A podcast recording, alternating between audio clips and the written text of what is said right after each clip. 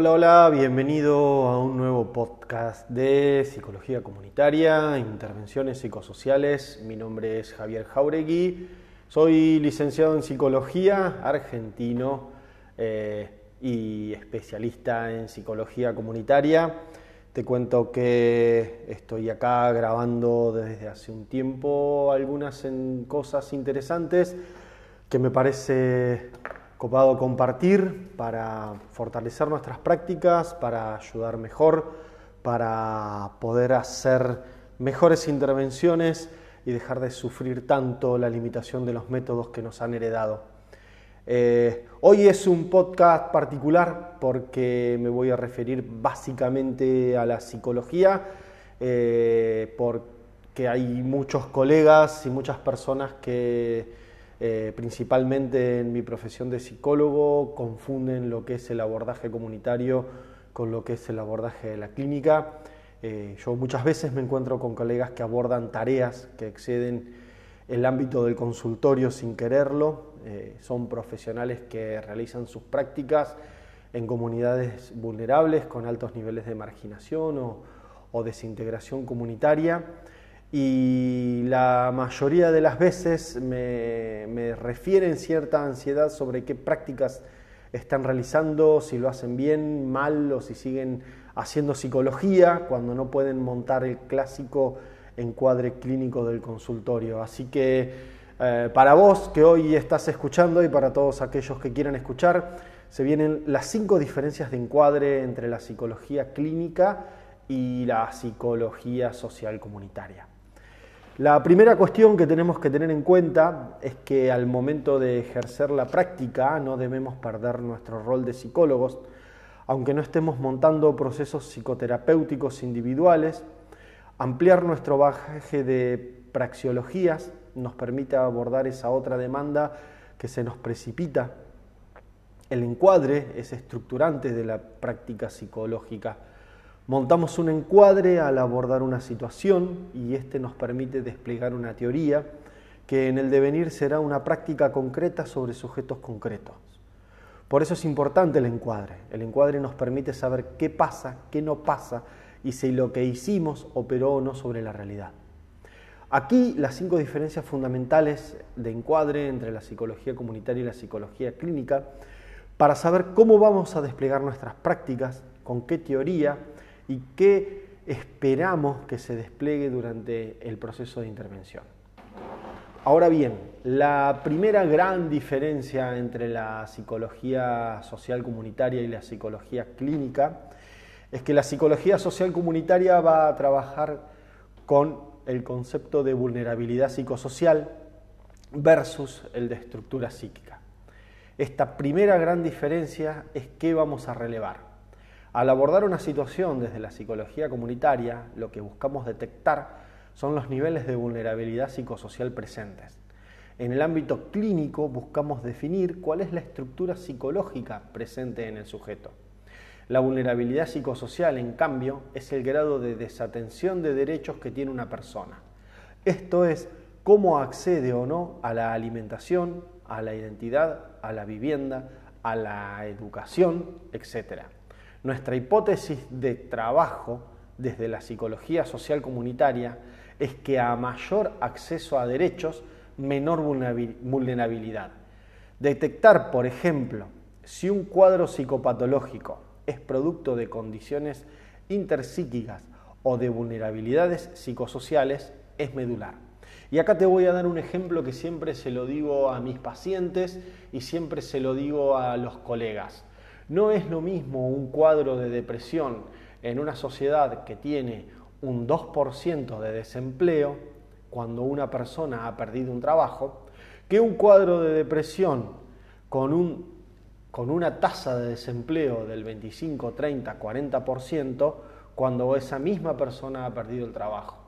A veces las psicopatologías que llegan al consultorio no tienen que ver con condiciones psíquicas intraindividuales, sino que tienen que ver con productos del contexto. Entonces, ese abordaje sí va a tener que ser diferencial. Ok, ahora vamos a pasar a la otra gran diferencia de, eh, encuadre y de abordaje cuando nos referimos a la psicología social comunitaria y a la psicología clínica. Ok, en la psicología social comunitaria vamos a hablar de empatía. En la psicología clínica hablamos de neurosis de transferencia. No hay procesos transferenciales en los abordajes comunitarios. La famosa neurosis de transferencia se produce solamente en situaciones uno a uno. En el abordaje comunitario tenemos abordaje uno a muchos o varios a muchos. Nunca la intervención comunitaria recae exclusivamente sobre un único sujeto como en la clínica. Entonces, ¿qué hay? Hay procesos de empatía que se montan con un objetivo que recae sobre los niveles conscientes y preconscientes, nunca inconscientes, aunque puedan tener efectos sobre este. Debemos reconocer entonces que si el psiquismo se estructura como un grupo, las relaciones de objetos que construyen los sujetos no son todas iguales. La empatía la podemos definir, a los fines de este podcast, como el nivel más consciente y laxo de los vínculos. Se produce a través de las orientaciones de las identificaciones, perdón, orientadas a objetivos. En nuestro caso, la posibilidad de ofrecernos como un recurso que puede disminuir los niveles de vulnerabilidad psicosocial.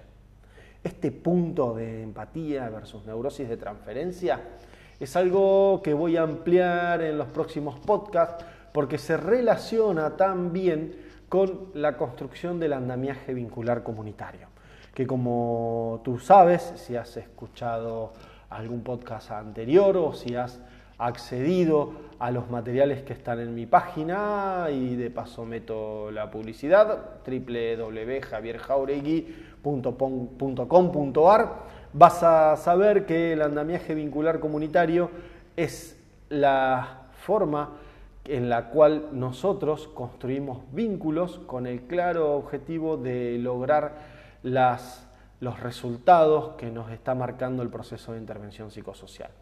Así que ahí repasamos entonces la segunda diferencia, empatía, que es lo que sucede en la psicología social comunitaria, versus neurosis de transferencia, que es lo que sucede en la psicología clínica. Bien, vamos a la tercera diferencia. El ámbito donde trabajamos en la psicología social comunitaria, trabajamos en la comunidad, en la psicología clínica trabajamos en el consultorio y como mucho hacemos psicología grupal. Intervenir fuera de las paredes del consultorio nos cambia totalmente la lista de variables y constantes que se pondrán en juego en el encuadre. No podemos ir a la comunidad sin tener en claro qué es ir a la comunidad. Debemos contar con conocimientos sobre qué es un territorio, qué es una comunidad, qué es la historia comunitaria y qué debemos relevar, entre otros aspectos. Desmontada la relación uno a uno, esa relación en la que se basa la clínica, sabemos que el encuadre comunitario dispara un proceso de investigación-acción participativa y que estamos interviniendo desde el principio. No existen en la psicología social comunitaria las entrevistas de administración, los test. El proceso se vuelve dialógico y dialéctico desde el inicio. Nuestra presencia concreta es sentida como una admisión. Por ello, siempre hay que tener en cuenta cuál es el nivel de expectativa que tienen el o los sujetos comunitarios para con nuestra intervención y clarificarlas ante cada, etapa de la intervención. Entonces, trabajar en el consultorio no tiene nada que ver con trabajar en la comunidad, porque se disparan, se ponen en juego diferentes variables, diferentes constantes que nos van a ir modificando permanentemente la práctica. Ok, Número 4. Diagnóstico clínico versus diagnóstico comunitario. El abordaje comunitario nos exige la construcción de un diagnóstico de necesidades y recursos institucionales y vinculares, relevamiento y puesta en un plano dinámico del aquí y ahora comunitario, retroactivo y prospectivo. Se intenta resolver la situación de vulnerabilidad psicosocial con, con lo que hay en la comunidad, en un proceso que va de la gestión pasa por la cogestión y desemboca en la autogestión. En el ámbito clínico hablamos de psicopatologías. Tratamos con el tratamiento del dolor del sujeto, su sufrimiento. Para ello contamos con teorías psicológicas que explican la enfermedad mental, su origen, su desencadenamiento y su tratamiento. Una clínica estructural sobre la singularidad del sujeto. La historia comunitaria no es equiparable con historia del sujeto. Sujeto psíquico no es equiparable a sujeto comunitario. Ambos sujetos abordados por la psicología son construcciones que nos van a guiar acerca de qué vamos a mirar y cómo vemos lo que tenemos enfrente. La historia del sujeto clínico es una historia singular, única e irrepetible. Es una historia del devenir de una persona. La historia de un sujeto comunitario incluye a un otro, a un otros, que, lo está modificando permanentemente. El sujeto comunitario es muy diferente del sujeto clínico, básicamente porque nosotros no vamos a trabajar bajo el concepto de solucionar situaciones de dolor psíquico o de desarrollo personal, sino que vamos a reducir vulnerabilidades psicosociales. Ok, vamos a la quinta y última diferencia, tratamiento psicoterapéutico versus transformación comunitaria. El establecimiento del encuadre psicoterapéutico no nos permite disponer de una fecha de finalización del mismo. Más complicada es la cuestión del tiempo si aceptamos a un paciente en análisis. ¿ok?, por otro lado, el encuadre comunitario, en su base, cuenta con una fecha de inicio y de finalización en el proyecto de intervención propiamente dicho. Es al modo de los proyectos para el desarrollo que se construye la intervención. El psicólogo que opera en comunidad siempre sabe que su intervención tiene fecha de vencimiento. Ahora bien, hay algo que compartimos todos los psicólogos, que es que en algún momento siempre estamos buscando que lo que tratamos de resolver se pueda resolver y que funcione solo sin nuestra presencia.